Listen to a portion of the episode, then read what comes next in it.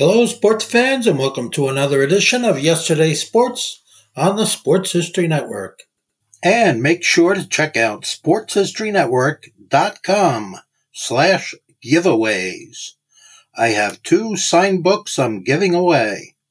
One is titled No Nonsense Old School Weight Training, and the other is Reliving 1970s Old School Football.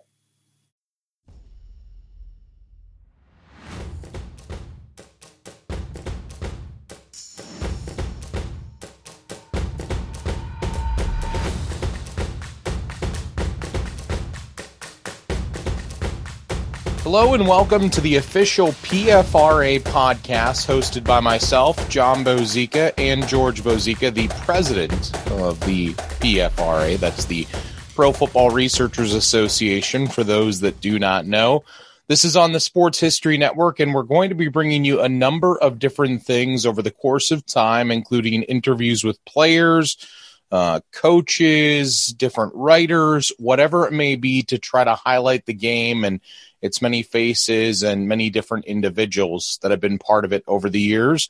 And um, pleased to be doing this with my dad, George. And uh, it's exciting to have you here for this. And I know that this is something that the PFRA has been wanting to launch kind of for a while and have something like this. And I'm excited for some of the discussions that I think we're going to have with people on this. Yeah, we've been looking to obviously increase the uh, social network footprint of the PFRA. And uh, with so many podcasts being uh, produced uh, in modern times, we just thought it was our time to start with a podcast because we're all about uh, disseminating, you know, pro football history in different formats, whether it's through you know, authors or through articles in our magazine, The Coffin Corner, or through, um, you know, interviews and that types of things, always looking to preserve and, and disseminate that pro football history. And we just believe this is a great vehicle for that. And we're looking forward to uh, doing this for, uh, you know, many years to come. Well, I, I, think a lot of people think about the game and they think about the the greats of the game that are already in the Hall of Fame. Um, the PFRA does so much more than that. Um, obviously, with the Hall of Very Good and with the way that it highlights players, I know through the book series that you've worked very hard on. You guys have highlighted uh, at this point three teams, I believe it is already through that, and uh, maybe working on a fourth at this point, which we'll get to that over the course of time and, and discuss those things. But um, you know, I think a lot of people hear the stories from the the greats of the game. They hear John Elway talk about the game. They hear a Len Dawson talk about the game. They'll hear a Joe Namath or Lawrence Taylor tell their stories. But I think part of what we're going to try to do here is try to find those lesser known players that spent time in an NFL locker room, had the stories, experienced the game, and, and we're going to try to tell some of those stories and tell them through talking to them, talking to players who were on the teams, coaches that were part of those teams. Um, and I think getting those stories that people don't know out there. And, and I mentioned the books, but that's kind of what you guys try to do through that, isn't it?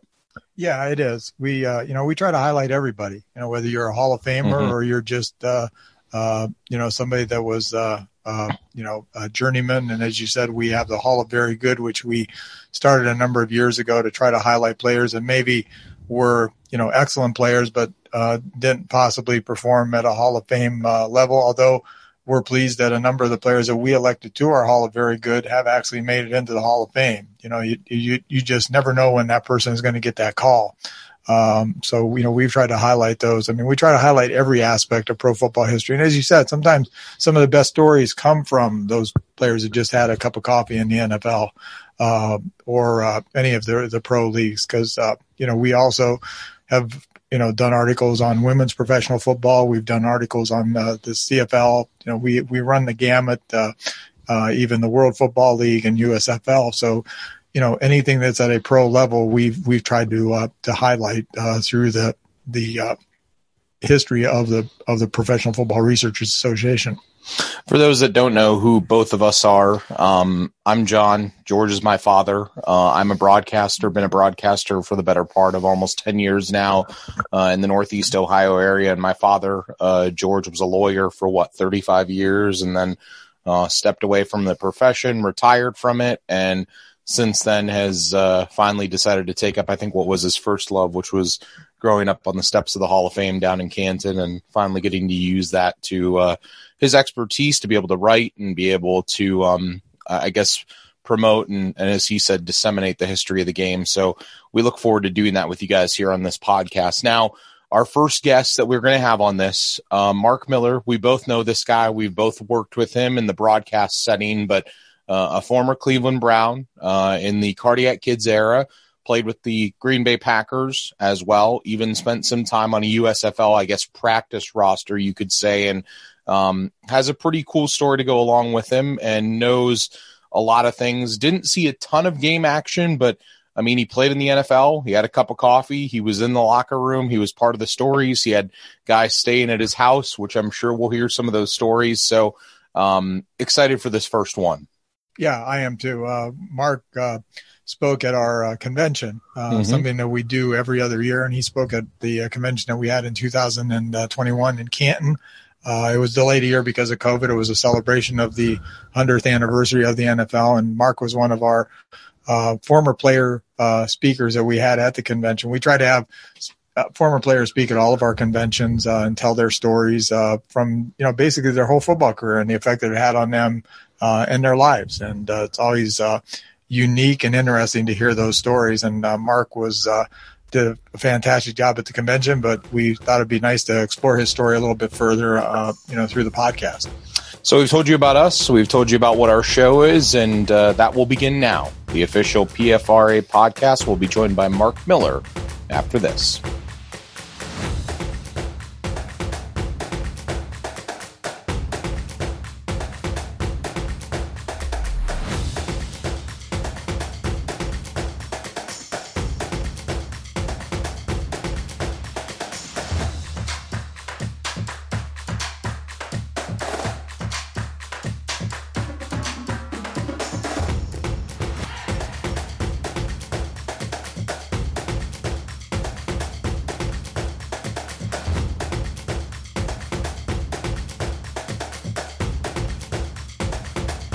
Pleased to be joined now by our guest on the Professional Football Researchers Association podcast, and that is Mark Miller, former quarterback for the Cleveland Browns, uh, played his college ball at Bowling Green. Uh, and for those that care, played his high school ball in Stark County at Canton South way back in the day. Um, and uh, Mark, thanks for joining uh, George and I and uh, being part of the podcast. Oh, guys, I'm excited about it. Good to see you guys good to see you too, and and good to have you on here. You know, um, we were talking about this and and obviously discussing you know different people that we could have on and uh, you know your name came right to the top because we know you. We've we've been around you for a while. We've heard your stories but uh, I want to start first maybe with a question that I don't know that anybody's ever asked you but what started your love for the game of football? Like when was the first time that a young Mark Miller saw that that pigskin oblong shaped ball and said, "I want to throw that around someday"? Well, that's a darn good question. I, I, grew up with two older brothers. They were both very athletic, an athletic father, and so sports was just something we did. Uh, and it wasn't just football; it was baseball during baseball season, football during football season, basketball during basketball season. Those were my three sports, and I loved them all. I played them all in high school, and uh, probably uh, had more team success, not probably, definitely had more team success in baseball and basketball playing at Canton South. Um, but football was the thing that uh, I could always throw the thing, you know. Uh, I even remember when the football was way too big for my hand, I could spin it a little bit. And as I got into high school, I thought, man, if you're going to play at the next level, that might be your best chance. And sure enough, after a junior season, some coaches started talking to me. And at that point, I really liked football just because I was the best at it. You know, I'm not sure I enjoyed playing it more than I uh, enjoyed the others. Uh, probably three out of three on those the the sports I listed. But as far as my future, I thought it was football. And then when I got a chance to go to college, that's when it was hundred percent football. And uh, yeah, I threw and threw and threw. Um, I just love to throw. I like to throw rocks when I was a little kid. I like to throw apples. Uh, I won't tell you what I threw it at. You know, it wasn't all the time a good thing to throw apples at. Uh, you know, moving vehicles, animals, kids, you know, that kind of stuff. But uh, I think it developed my arm strength over time. And I just fell in love with the quarterback position and really, really got into it after my junior season when I was a starter in high school. I can remember watching film in the coach's office um, just hours on end. And, you know, a, a little bit goofy that way, but I really like that. Yeah, and, and I mean that that love kind of grew then and and you started to see the game kind of take shape. When did it start to slow down for you then? Because they always say like there's that point where you're yeah. a quarterback and then there's a point where it's like you're like I can actually do this. When was that for you? My sophomore year in college. Um, you know, for the first time I had a quarterback coach. You know, in high school you just kind of coach, be coached by the running backs coach or maybe the head coach. Uh, but I had a quarterback coach in college and my freshman year, I was thrown in there due to, due to an injury to an older guy. And I was just trying to survive, man. I mean, it, you know, we had some good things happen. We won, you know, more games than they expected us to. And I had some success. But my sophomore year, then I knew what to expect. I knew the speed of the game. And for that first time, I thought like I was in control in the huddle and uh, could was able to do some things, suggest some things to the coaches, and and uh, then, of course, my junior and senior year, it just got my goal was always to get better every year, you know, and I had a good sophomore year. So then I had to have a better junior year. I had a really good junior year and I had to go out on top. I had to have a great senior year. And, and luckily I was able to, to improve each year, get a little bigger, stronger, um, know the game a little bit more. And uh, it ended up with a, a nice college career. Had a lot of fun at Bowling Green. Mark, who were your uh, quarterback coach and head coach at Bowling Green? Our head coach was Don Nehlen, Canton guy. You know, uh, uh, love Don. Uh, my brother was his first quarterback at Canton South High School in 1959.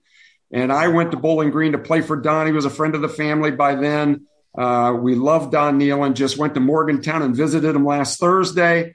Um, and my quarterback coach uh, was Roger Merb.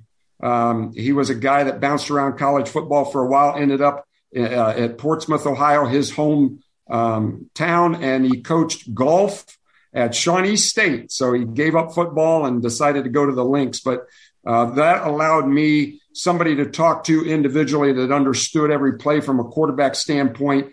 Uh, I don't know that he helped me with technique a lot. He just let me throw it. Uh, but he did teach me about defenses. He taught me about how to run the huddle. Um, and that was good. That was really good for me. So your next stop after that was obviously with the Cleveland Browns. Yeah, you know, and and that was never really a goal. I mean, I did not go to Bowling Green. Guys don't go to Bowling Green to make it to the NFL. You know, guys go to Ohio State to make it to the NFL. Uh, but I just wanted to have fun playing college football, win some games, and uh, you know, have a good experience, get out of there with a degree, and figure out what I was going to do the rest of my life. And then after my junior year, I started getting uh, the Dallas Cowboys newsletter. And I thought, well, that's pretty cool, you know, but why? And sooner or later, I started getting phone calls and and notices, and and I thought, wow, you know, if you have a really good senior year, something might come of this. And uh, we did, and uh, then they started showing up on campus. There was no combine in those days. Uh, so they would actually send a scout or an assistant coach, in my case, typically a quarterback coach, which was really cool for me. I got to meet Zeke Bratkowski from the Green Bay Packers, Babe Parilli from the New England Patriots. You know, uh, these guys would come to Bowling Green and work me out. Now, typically in Bowling Green in the winter, you don't you don't want to throw outside. Well, we didn't have an arena. We didn't have a field house, an indoor football field. We would go to Memorial Hall, which is a gymnasium, a 3,500 seat gymnasium. So it's not even very big. And I would throw from corner to corner. And one time Zeke Bratkowski from the Packers came and we went over there. We didn't know it was winter graduation. They had chairs all on the floor with a, a big die, um, you know, podium and stuff. And he said, Hey, I'll go over there. You throw it to me. So there we are. We're throwing it over the chairs and over the lights and all kinds of stuff. So you did what you had to do, but they obviously saw enough that uh, they thought I was uh, worth a draft pick. And, and everybody was telling me the agents are the ones that tell you how high you'll get picked. Uh, the coaches don't, the scouts don't. Uh, and they told me I was going to be a third rounder and they nailed it. I got drafted in the third round. So first year Bowling Green, I, I found your stats somehow. I don't know if you want me to repeat them, but I, I can. Uh, Professional Football Researchers Association podcast here, by the way. Jon Bozeka, George Bozeka, Mark Miller, our guest, uh, former quarterback for the Cleveland Browns. But I'm I'm looking here year by year. You passed for 725 freshman year, over 1200, and then junior and senior year, you hit that 2,000 yard mark by the time you were a senior. Was there a guy, and, and I looked this up, your wide receiver, Jeff Groth, I think was his name. Growth. So was yep. Growth. Was that Falls? Mm-hmm. Yeah. Was was that like the first like like one quarterback one to wide receiver one? Was that the first connection like that that you had at that level? He he was the first NFL caliber receiver I had. Um, I had some really good receivers up to that point, uh, but he was a very good high school athlete, skill athlete, and when he came, he was a guy that I could throw a five yard hitch to and he'd turn it into a 55 yard touchdown. He was that good. And we had him on one side.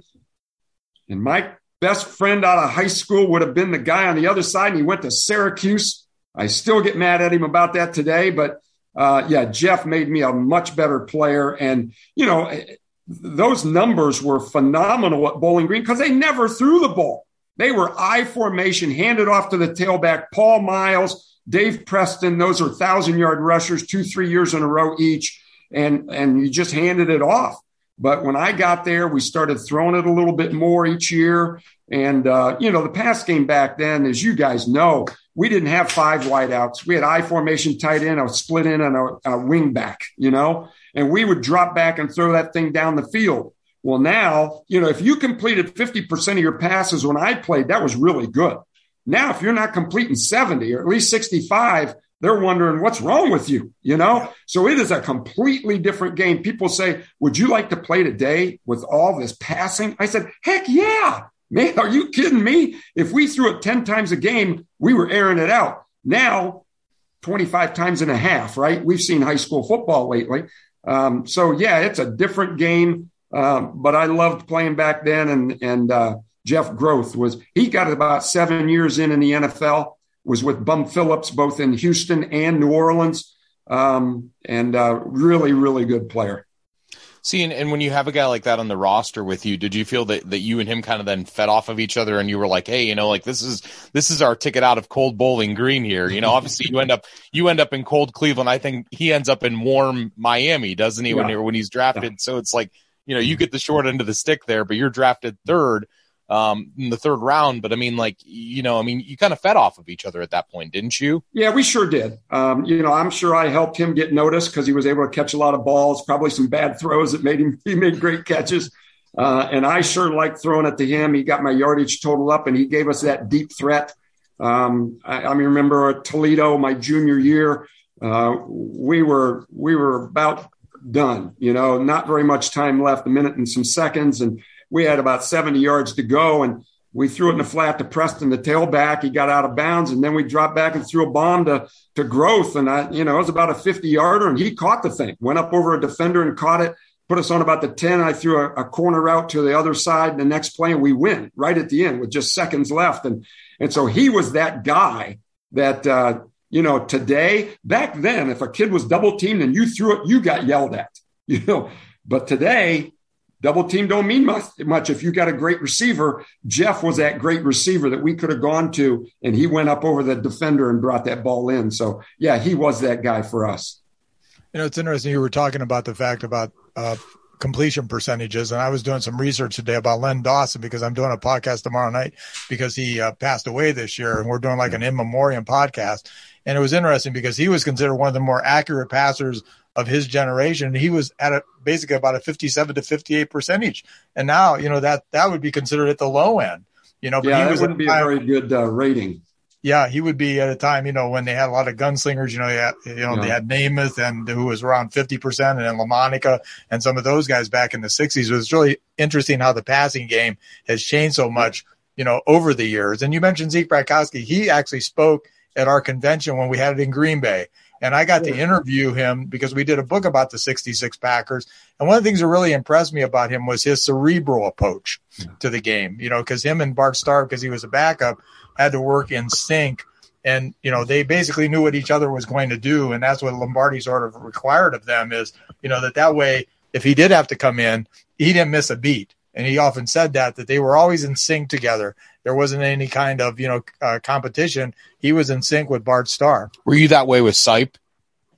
Uh, not so much. You know, I know that uh, from coaching. You know, Bart uh, was the head coach when I was in Green Bay that one year, and Zeke was his quarterback coach, and they were best friends. You know, you could tell that they they had a special relationship, player, coach, head coach, assistant coach, but just friends. Period. And and I really, really got to enjoy uh, Zeke. He was a heck of a great guy.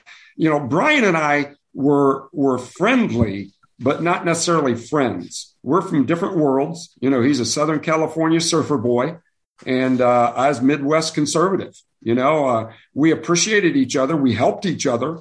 Um, when I got there, I, he was threatened by me a little bit because he had not had a lot of success um, he was a low round draft choice, and and I was a third rounder, and you know they put me in in preseason a lot and kind of showcased me, maybe gave me some really good plays, so I could. And and I think you know he felt a little threatened until he got going that year, and Sam really believed in him, um, and so that probably had a little bit to do with it. Um, but yeah, you know, I love Brian Sipe. We're, we're probably closer friends on a couple of different levels today than we were when we were playing, uh, just because of of what how our lives have turned out and the kind of people we are now that we may not have been back then. But uh, I like Brian said, what a guy, good guy. You mentioned Sam, of course. We're talking about Sam Rutigliano. What can you tell us about Coach Sam? I know he's always had that reputation as sort of the riverboat gambler and all that, but uh, I think he's probably one of the more beloved coaches in uh, Cleveland Browns history. Yeah. I would agree with you. Beloved is a great word. Uh, he believed in his players, and they returned the favor. Um, he always had our back. He always stuck up for us. That doesn't mean he wasn't tough on us, um, but he uh, he always had a quip or a quote. You know, I mean, you never were too tight or too nervous with Sam around because I remember one time we lost a couple that we probably should have won, and uh, you know the newspapers were getting after us pretty good.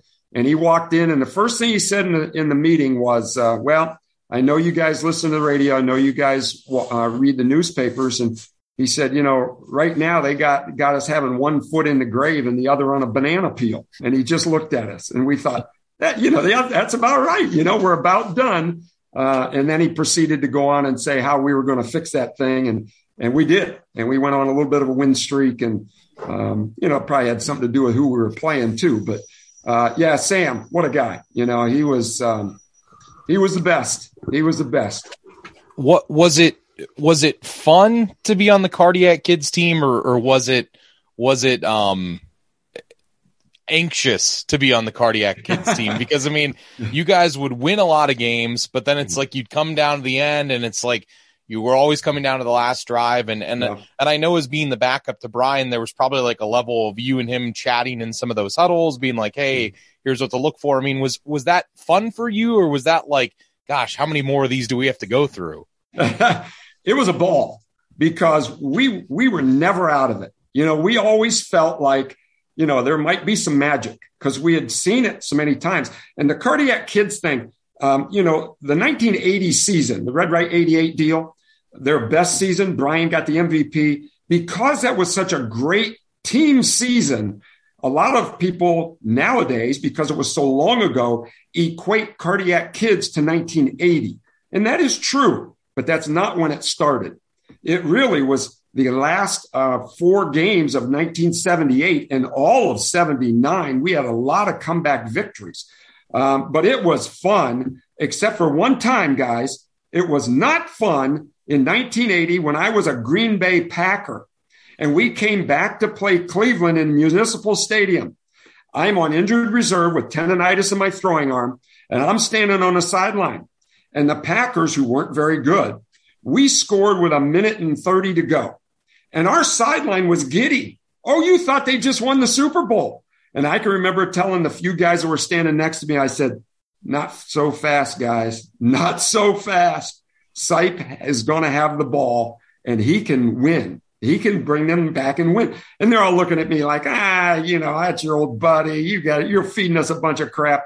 He took them down the field and scored, and we lost. And they looked at me like, you know, how did you know that? I said, he does it all the time. Would you watch the Sports Center highlights, you know? so yeah, that was the one time I wasn't happy about the Kardiac Kids. Yeah, you know, as a fan back then, that was the feeling always. You'd be watching the game, they'd be behind, but you always felt that you were never out of it until you know that final you know uh, you know gun. You know, you just never felt you were out of it, and no matter how much time, you just felt he was going to do something, and the team was going to do something. It was amazing. Hey, I, I got to ask one other thing before I forget.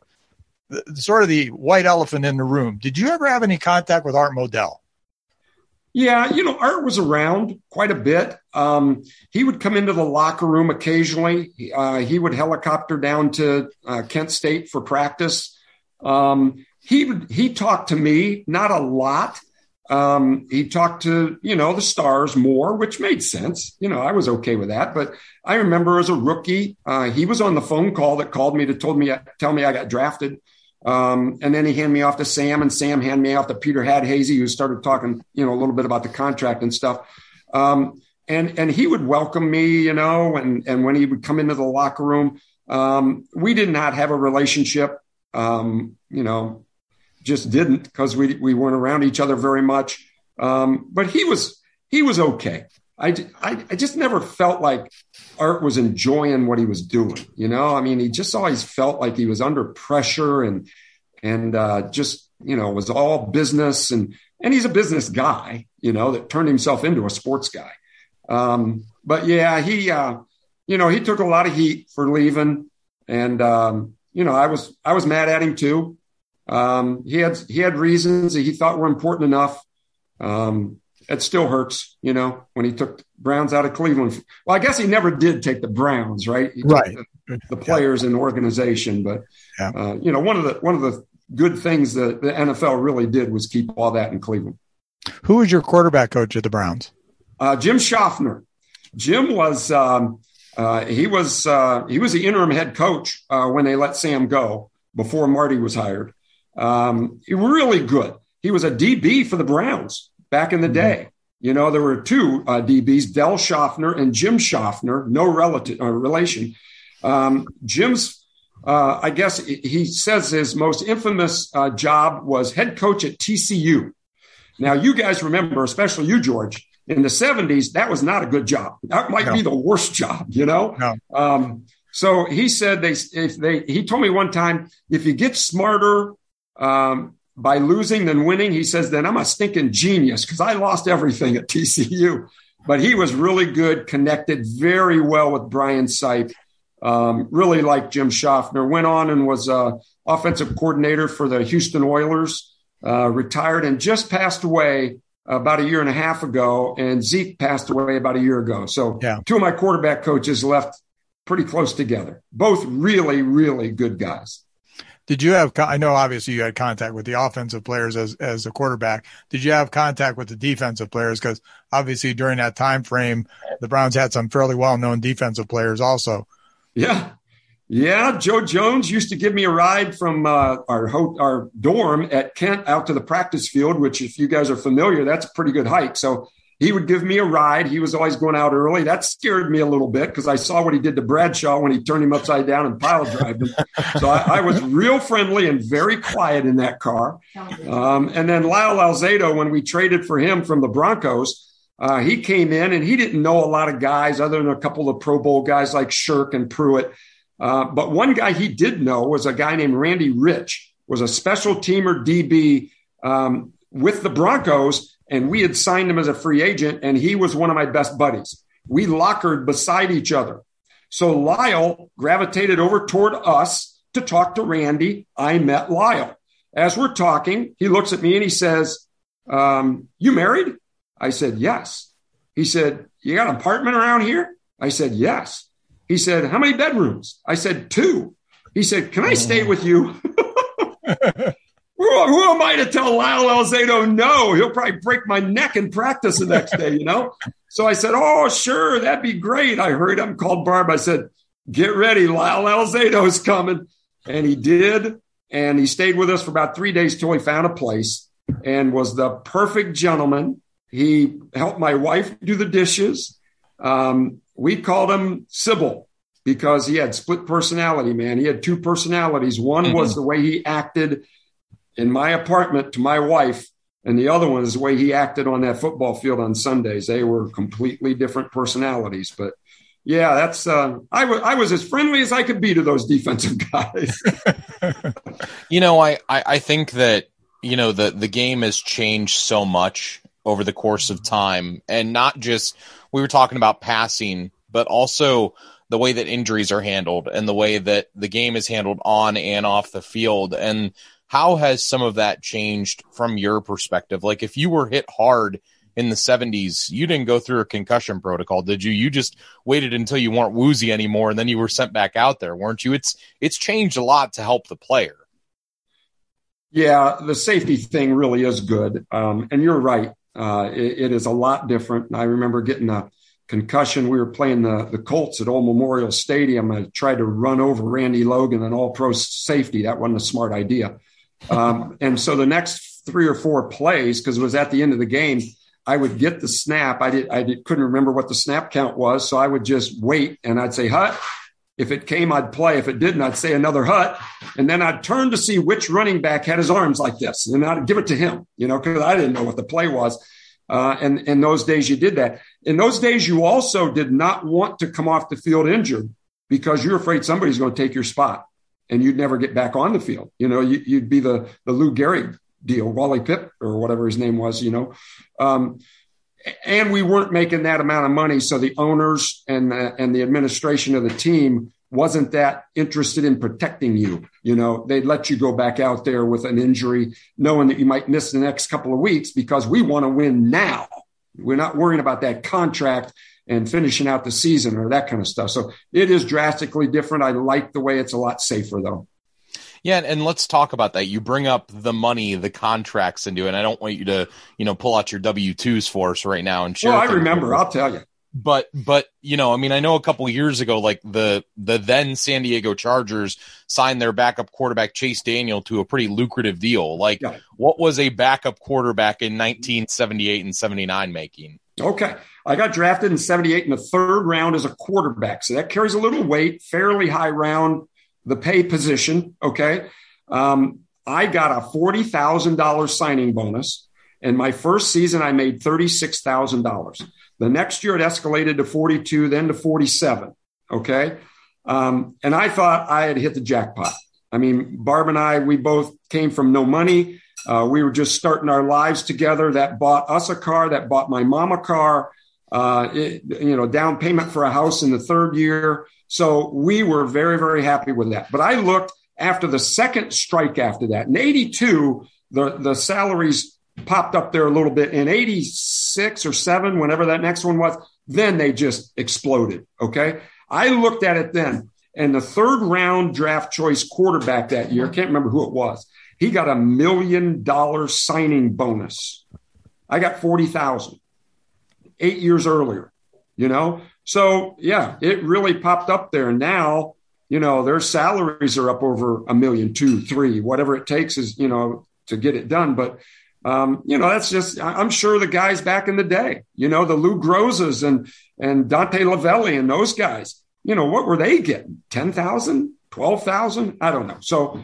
um, yeah, I, I think guys are overpaid today, but if, uh, if the businesses, the sponsors can pay it and the owners are willing to dish it out, why shouldn't those guys accept it? You know, I mean, well, the, the thing right now is they're looking for the one contract and they'll never work again. I can't imagine never having worked after I was done playing pro football. I mean, what a what a boring life that might be. Um, I would have wanted to do something, but um, I, we had to. We even worked in the off season. You know, a lot of us guys worked in the off season. Well, and, and you mentioned the the the here and now of it and how guys get that one deal and sometimes it even makes them complacent on the field and it's like mm-hmm. they go into a contract year and they're a pro bowler they come out of it they they've never seen the field like like what they did the year before do you think those days of knowing that it's like this is going to fund a house fund a car.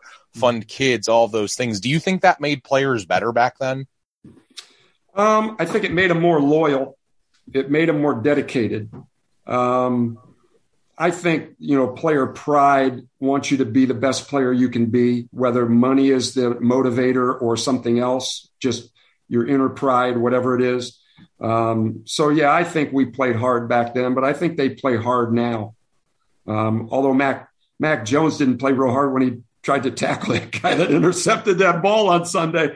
I mean, man, if the game is is in the wings for me, I'm I'm doing everything I can to get that guy down. I'm grabbing his face mask. I'm tripping him. I'm doing anything to prevent from losing that game. And it looked like, eh, I'm not going to get hurt. Let him score. We'll, you know, we'll come back again next week. So it's a different mindset, no doubt about it. Mark, you you also obviously spent a year with the Green Bay Packers, which you've mentioned. How did that transition occur from the time you had the two seasons with the Browns and then you transitioned with the Packers? Well, uh, you know, my second year with the Browns, I didn't play as much as my first year, and Brian really got hot. Um, and so you know, I, I doubt that I got any better as a backup quarterback. They went into that draft um, saying that they weren't going. The quarterback was not one of their needs, but when Paul McDonald was available in the fourth round, they took him. And so then it became a battle between Paul and I. And Paul had a nice training camp, um, and I got shoulder tendonitis, so I didn't throw the ball very much and played very little. And so the Monday of the right before the opening week, the final cut down, they traded me to Green Bay. And I went from being one of the younger guys in the with the Browns to kind of middle of the age. I mean, the Packers were so young and, and not very good too. That's part of it. But uh, really good guys. Uh, the coaching staff was good. We love Green Bay as a city. And you know, there's a weird dynamic that took place for us guys. I loved being drafted by my hometown favorite team and my friends and family were able to go to practices and games and every event. And there was, that was a lot of, that was cool, you know, but Barb and I always felt like we were entertaining. You know, we always felt like we were trying to get tickets for this game, that game, you know, trying to meet people after practice. And I really felt like I was being a social director more than I was trying to be a quarterback. When we went to Green Bay, that social crap went out the window. I mean, Barb's mom and dad came up to visit us once. My mom came up to visit us once, and that was it. We didn't know anybody else. And so we just got to deal with football. Uh, got some great friends up there. Uh, that was a lot of fun. I wish we could have won some more games, but running out onto Lambeau Field, that's pretty cool. Yeah, I'll tell you, we were up in Green Bay in 2016 for our our convention, and it's to me, it's unlike any other a town. I'll call it a town because that's it what it is. Yeah. You know, it's it's a town, and it's all about the Packers. You know, you yeah. go in and you see Lambeau Field, and you're you know overwhelmed, and then you know you see the history, and it, you know it, it, just it's an amazing little place, and I'll call it that because it is just a little mm-hmm. place, but it's got mm-hmm. an NFL team there, and that's their that's our bread and that's butter. It. But it but it is, and it's the and, Packers and, and, ice fishing. That's all they yeah got. yeah. You know, and then you, you live you, three blocks from the stadium in an apartment. Three yeah. blocks. I mean, yeah. it's amazing. Yeah. I know it's amazing because you're in the town and all of a sudden you come on Lambeau Field. It's in this. It's in the center of like a, a residential section. It yes, just, it you know, it is. It really is something. And you played for Bart Starr. Yeah. And Zeke Bratkowski. Yeah. Bart Starr. You know that that was an honor. You know to play for Bart uh, because of how great a player he was. He was a great guy. Probably was nicer than he should have been with some of our players they took advantage of him a little bit. But, you know, I didn't play a long time, but I played at a very fertile time. I counted up, I work at the Pro Football Hall of Fame now, as you guys know. I counted up one time the current enshrinees, okay, 347 or whatever. I either played with or against 26% of the guys that are in the Hall of Fame. Isn't that amazing? Wow. That's amazing. Listen to the coaches I played for. I played for Bart. He's in the Hall of Fame. I was with the uh, in training camp. I was with the Kansas City Chiefs coach by then Marv Levy, Hall of Fame. Hmm. I was also in training camp with the Oakland Raiders the year they were moving to LA, and that was Tom Flores, Hall of Fame. And so, you know, just bits and pieces of being at different places, how I was so blessed to be around greatness and see that and learn from that and I think that's a big part of why, uh, or the, the philosophy I developed when I was a coach, uh, because I saw what they did. You take the good, you ignore the bad. And uh, I saw a lot of good. And then in high school, college, you throw in Don Nehlen, College Football Hall of Fame. In high school, Tim Miller's my baseball coach. He's in the Ohio Baseball Hall of Fame. Red Ash, the legend. He's in the Basketball Hall of Fame. I I played with some great for some great great coaches. Well, and and when you were in Cleveland, I mean, obviously there was Ozzie Newsome. I know I know Dave Logan. I think was a receiver then. Uh, yep. That Reggie Rucker that was on those Reggie teams Rucker. as well. So Yes, I mean, was. you had some Yeah. you had some good wide receivers there. But then you go to Green Bay, and I mean, as you said, it's a bad team, and they've got a stud at wide receiver. What's Yeah. it like in practice throwing balls to James Lofton? And and, and take me through maybe whereas Dave Logan was a good wide receiver, what made James Lofton a Hall of Famer? When you threw passes to him in practice, what made him a Hall of Famer? Speed, speed. James was very, very fast, a track kid at Stanford. Uh, Dave had great size, great hands, good route runner. But you take all of that and add speed to it, and that was James. Um, he could outrun any. He was a big guy, you know. He could outrun DBs, cornerbacks. He could go up over them. I remember we'd play prevent at the end of the game, and they put him in at free safety because Wow. he could run and jump and just get to every hail mary pass. You know, um, he was he was a lot of fun to watch in practice. So was Ozzie. You know, people see things that go on on Sundays and they see the replays, but you ought to see these guys in practice. I mean, the plays they make are unbelievable. Now they don't dive a lot like they do in games, although Ozzie did. Sam would get on him all the time. Newsome, if you tear up a shoulder, you know, because you're afraid of a guy getting hurt diving for passes, that's just the way Ozzie was. I mean, he was going to do that. And then with the Raiders, uh, probably the most natural ability player I was ever around personally was Marcus Allen. He made plays in practice, one hand grabs behind his back. It, it was just, uh, I, we would just look at each other like, are you kidding me? You know, we knew he was in for a Hall of Fame career that first year. Uh, in 82, he was a rookie.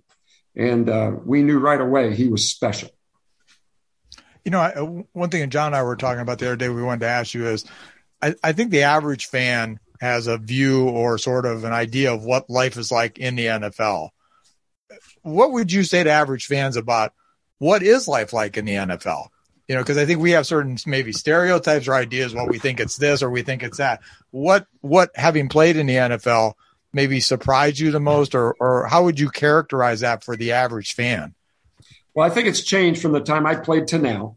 Uh, we would go several places, nobody recognized us. You know, uh, there was no show, social media, so they didn't see your picture a lot. When it did, it was far away with a face mask in front of it. Uh, so I think there there's a lot less privacy now than there was then. Um, I think there is much more um, time demanded of players now. Uh, it, back then, we went home in the off season. They don't. They stay in Cleveland. You know, they they report to the facility every day for workouts. We were responsible to work out on our own. We had some mini camps, you know, and they have OTAs. Um, so you know, some of that's similar. Our season was much longer. We went to training camp right after the Fourth of July, like the 10th or 11th of July. Now they don't go till August. You know, we had more preseason games. You know, pretty soon they're not going to have any.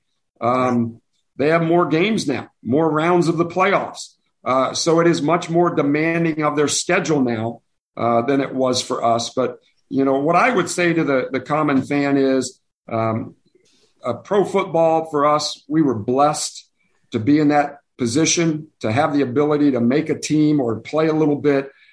Um, you know, we love the fans. Um, you know, somebody said, you know, fans can cheer, fans can boo as long as they don't sit there and be quiet. You know, you just and, and Browns fans are never quiet, so we never had to worry about that.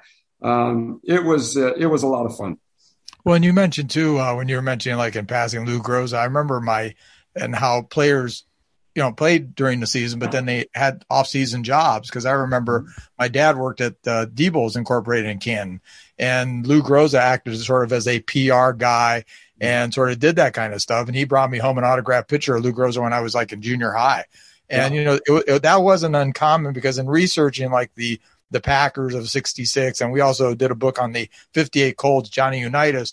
One thing that, that came through was the closeness sometimes of the players with the fans because they did work jobs in the off yeah. season and they were often at the same places as as the fans were you know and yeah. you said you know obviously as a football player you're behind a mask and sometimes they don't recognize you but it was interesting to me. And i think that's changed too because of the salary structures and everything else is that whole lifestyle has really changed. Yeah. I think players in my day were more accessible you know uh, now it's like you want me to do what? How much am i going to get paid you know guys, I, I remember signing autographs for an hour after practice at Kent State, you know, and and um, we'd go a lot of places and do things just to help out, you know. Uh, now it's all a, a, personal appearance fee, and you know the the agent gets a cut, and you know, so it, it's a different world. Uh, but I also understand they do some of that to protect what privacy they do have. I'm not, you know, slamming the players. Uh, some of them are very community minded. Um, but uh, yeah, it's different. It's it's just different day and age. Not better, not worse, just different. You know, you mentioned earlier, you said, I would have loved to have played in today's NFL because you'd be slinging the ball around 30, 40 times a game. It would, you know, inflate your numbers and, and help you as a passer and probably make you a better quarterback. But mm-hmm. would you equally, you say that, but would it be harder to play in today's game because of Twitter and because of Facebook and because of Instagram, like, would you want to play in that part of the NFL today? No, no, I wouldn't. I, you know, uh, you guys know I'm old fashioned. You know what you went through to just get me on this call, right? Mm-hmm. Uh, I don't do any social media. I don't. I don't even know what that stuff is, honestly.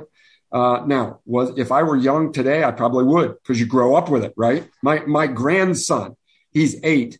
I tell him, I ask him how to fix my computer and my phone. You know, that's just the way it is. Um, but uh, it was a lot easier on me. Uh, we didn't even have cell phones. You know, nobody bothered me. I get home and Barb might say, "Hey, so and so called. Once you call back about you know meeting, uh, doing an appearance down at the car dealership." That's how that stuff was arranged. You know, uh, so it's different. Uh, I, I personally you know you're most comfortable with, familiar with, what you know. That's what I know. That's what I would be more comfortable with. Uh, the Facebook stuff and all that, that scares the heck out of me.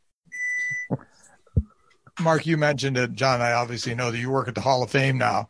Can you share with our listeners what, what you do at the Hall of Fame and what that experience has been like? I'm called a supervisor, which means I'm an old retired guy that uh, has a key. And so I open up in the morning. There's five of us. We're all former coaches. Um, we open up in the morning, turn on all the exhibits, get ready to, you know, for the employees to come in, and then the guests show up at nine. Um, we hang out all day in case people need in locked rooms that we can get them in. We help clean up messes. We uh, we count uh, the cash in the drawers, take the, the deposits to the bank, and then when it's all said and done in the evening, we shut it down. Uh, we're also there representing the hall on during any events, uh, evening events, banquets, meetings, all that kind of stuff. And for uh, an old retired coach, it's a ball. I mean, you talk about a perfect place to work. Are you kidding me? When I get bored, I walk around and I read stuff. You know, I, I watch a monitor, or, or you know, it's just it is for a football guy, for a football nut. It is a great place to work. People, the people that work there are very friendly. And the thing about the guests, they all want to be there. Nobody's forced to come there. They come because they want to be there. It's not the hospital. It's not the attorney. It's not the tax office. They come because they are excited. They want to be there. They walk in with a smile on their face, and we want them to leave with a smile on their face. And it, it is, uh, it's a great place. Well, you guys do a great job. I know when you hosted us last year for our convention, it was just, you know, fantastic, first rate. Uh, and, you know, and, and, you're right. When I go over there to sometimes have a meeting with Jon Kendle, the archivist in the, uh, in the research center, you know, I'll stand in the lobby until he comes out and gets me. And the one thing I know is if everybody walks in is they sort of have this look of wonder on their face and like they're so excited to be there and so enthusiastic. And it's like yep. you said, they want to be there, you know, and they know it's going to be a great experience. And you can see that excitement as people just walk into the place and you see, you know, license plates from all over the, the yeah. country too, which is amazing, you know, and they have their gear on normally. And it just, it, it's, it's, a, it is an amazing place. Yeah, Mark, last lucky for that to be here. Mark, last thing for you here, yeah. and then and then we'll let you go here. Um, PFRA podcast here. Jon, George, Mark Miller, our guest, uh, former Cleveland Brown, former uh, Green Bay Packer, grew up in the Canton area. uh, I don't know that anybody's ever asked you this because I mean, you did have a cup of coffee in the NFL, but when everything is done and you know you're no longer here, what do you hope your legacy will be on the game of football? And, and that may seem, you know, you're you're you were a backup quarterback, but what do you hope that people say when they think of Mark Miller? What do you hope your legacy was on the game of football? Uh, I don't know I'm going to have any lasting effect on the game of football. I hope the people that met me through football uh, thought I was a good guy. Uh, my true legacy is is my kids and my grandkids. You know, they've got the blood coursing through their veins that my wife and I gave them, and uh, that's what it's all about for me: is what effect they have after we're gone. Uh, did we teach them anything? Did we mentor them in the right way? um, that's that's what we really care about in our family. It's all about family first with my wife and I. Mark, uh, my dad and I, George, we we thank you so much for doing this, and uh, uh, I'm sure we'll see you down the line at a at a state football playoff yeah, game man. or uh, at an at an event somewhere. Be well, and uh, thanks for doing this. Thanks, hey, thanks, guys. I really appreciate it. See you later. Take see care. Ya. Hey there, sports history fan. This is Arnie Chapman, aka the Football History Dude, and I wanted to thank you for stopping by to listen to another episode here on the Sports History Network. Our podcasters are passionate about uncovering and sharing sports stories from yesteryear. And if you didn't know it already, we have over 30 shows across the network covering all sorts of sports history topics. In fact, here's a glimpse into one of our awesome podcasts here on the network. Each week, the official Football Learning Academy podcast will take you deep into the history of pro football through interviews with players, coaches, or administrators in the NFL, as well as interviews with Pro Football Hall of Fame selectors, authors, and historians. You'll learn how the game evolved and important moments that shaped the sport into what it is today. And don't miss the Pro Football History Nugget of the Week. Listen to the official Football Learning Academy podcast on the Sports History Network. How about that? I bet you're super hyped to go listen to that new podcast, right? Well, to learn about this show and all the other podcasts on the network, head over to sportshistorynetwork.com forward slash podcast. Again, that's sportshistorynetwork.com forward slash podcast. Head over there today to find your next favorite sports history podcast.